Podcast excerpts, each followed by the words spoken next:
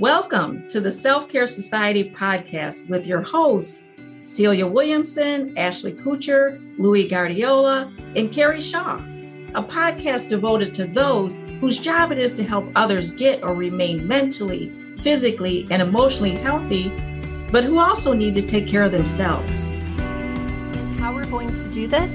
By first showing you the filtered, pretty version of success, and then the real struggles, real work, and raw grit it took to get there, how they took care of themselves and also achieved their goals while doing it. Together, we will work with you to improve and maintain your internal health and growth while helping you achieve your external goals and your next professional achievement in life.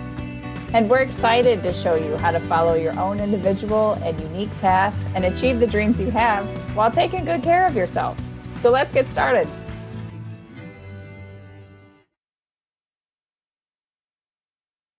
Good morning and welcome to the Self Care Podcast.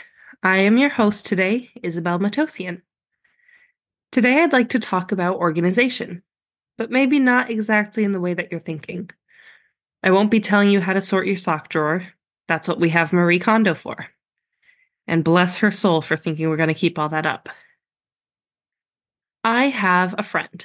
Let's call her Amy. And she likes to think of herself as a pretty organized person when she's living alone, her space is tidy. She puts things in their designated spaces. She even keeps her planner color coded so she doesn't lose track of her schedule and time management. So, why does it sometimes slip up? Amy lives with a roommate, for one thing, and her roommate is not as tidy as her, by any means. The living room gets cluttered, dirt gets tracked into her house, and the dishes seem to pile up and in response to that, Amy starts to leave her things around. She cleans the floors less, and she saves her dishes for later. Even though Amy knows it will make her feel anxious, she lets these things happen and worsen. It even gets to the point where she stops using her planner and neglects her time management. So, why does this happen? Why is it that Amy struggles so much to stay organized when she starts to lose control of her living space. It isn't because she doesn't know better. She absolutely does. Amy knows how to clean to a point where you won't find a speck of dust or an item out of place.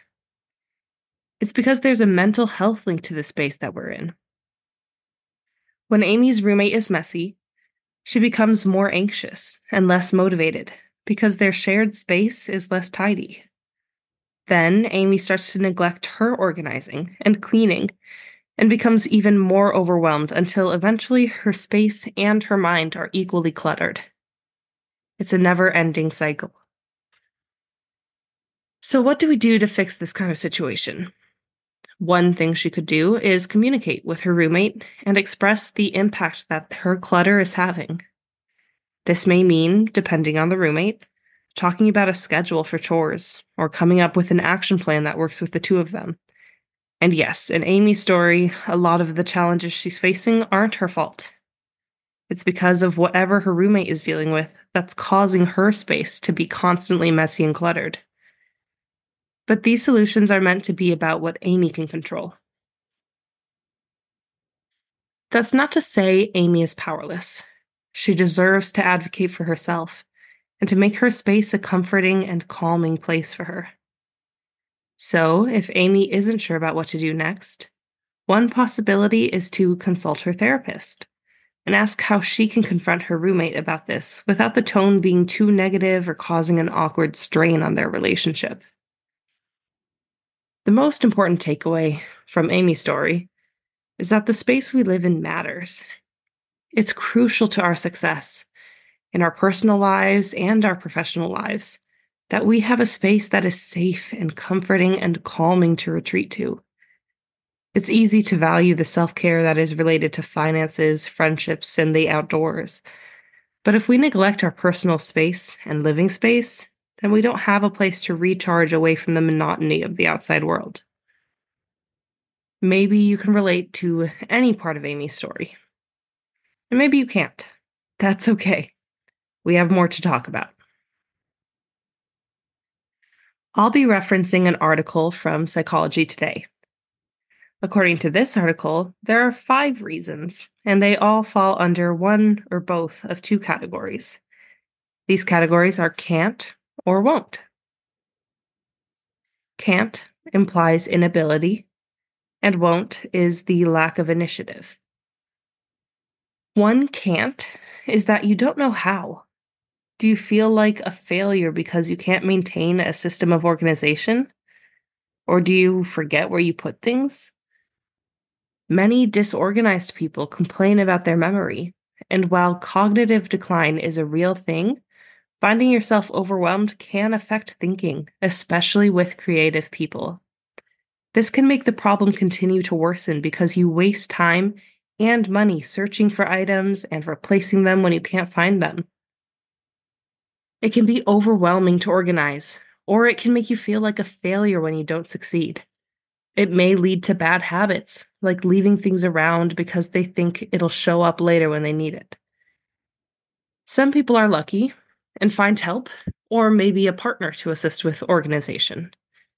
But others, who don't necessarily allow others to help them, are at a greater risk of ending up unhappy with their space. Sometimes you do need help from others, and it's okay to ask for it or to seek it out. Maybe your can't is that you can't get started, stay focused, and manage the interruptions that arise. Starting a new project can be daunting, and distraction can be a disorder. And then a house filled with stuff, with dozens of unfinished projects, may point in that direction. If you think you're overwhelmed because of attention deficit disorder, go and get an evaluation. The right treatment can make the job of organization a thousand times easier. With or without ADD, many people don't know how to begin to sort through all of their stuff. When sorting through the past, the trips down memory lane can divert you off on tangents. It is a normal hazard when going through old things. It's not hard to reminisce the day away. The point is, Maybe discussing these challenges with a therapist or willing friend can help you determine what's stopping you. Are you feeling overwhelmed about starting something new? Do you struggle with clutter or collecting items that you don't need? Whatever it may be, the solution won't come in this podcast episode. We're all unique and different and require different solutions. This is just an opportunity to give some ideas. Maybe you simply don't feel like getting organized, and this is a won't kind of situation. Some people don't want to even keep a calendar because they want to be flexible, which often leads to them forgetting about their plans unless they're reminded. But who says you have to schedule every single minute of your life? Who says you can't simply cross something out and change it? You're in control of your calendar, not the other way around. If you keep a calendar, you may even feel empowered by it. You can keep track of your commitments eh, to the relationships that matter, the due dates for your bills and payments, and your life. This way, you know that when you do the fun and adventurous things, it's not to the detriment of your finances, credit score, or personal relationships, meaning that your time has increased in its value because your mental and financial health have improved. Another possible can't is that you think you have to clear things out first, as if you can't organize until everything is cleared out. Organizing and clearing things out go hand in hand. As you eliminate the clutter, you'll have a better idea of what you have and where it belongs. You will also know what you have left to deal with. This is how I approach things like cleaning out a drawer, but use it in whatever metaphorical way you would like.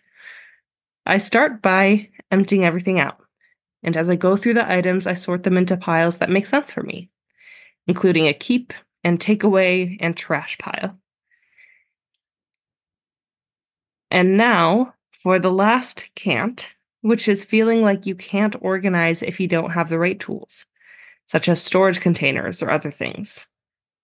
Many people who feel this way are landlocked in the stuff that has accumulated, this leads people to purchase new organizing items, which may ultimately lead to increasing the clutter in your home.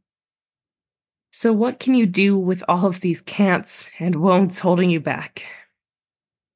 One important thing is to organize every day, just little by little.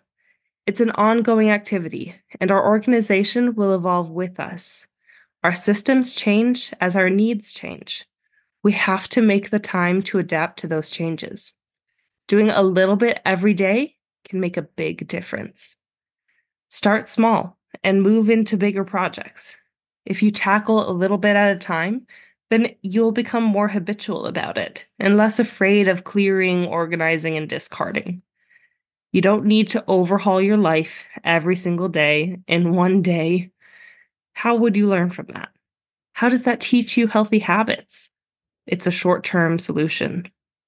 But if you build up with smaller tasks that you allow to become habitual, then you'll find that it's so much easier to take on a new project or a new task or a new organization need in your life.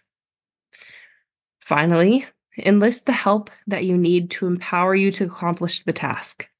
As things begin to clear out, you'll feel more organized and free to do the other things that you would rather be doing.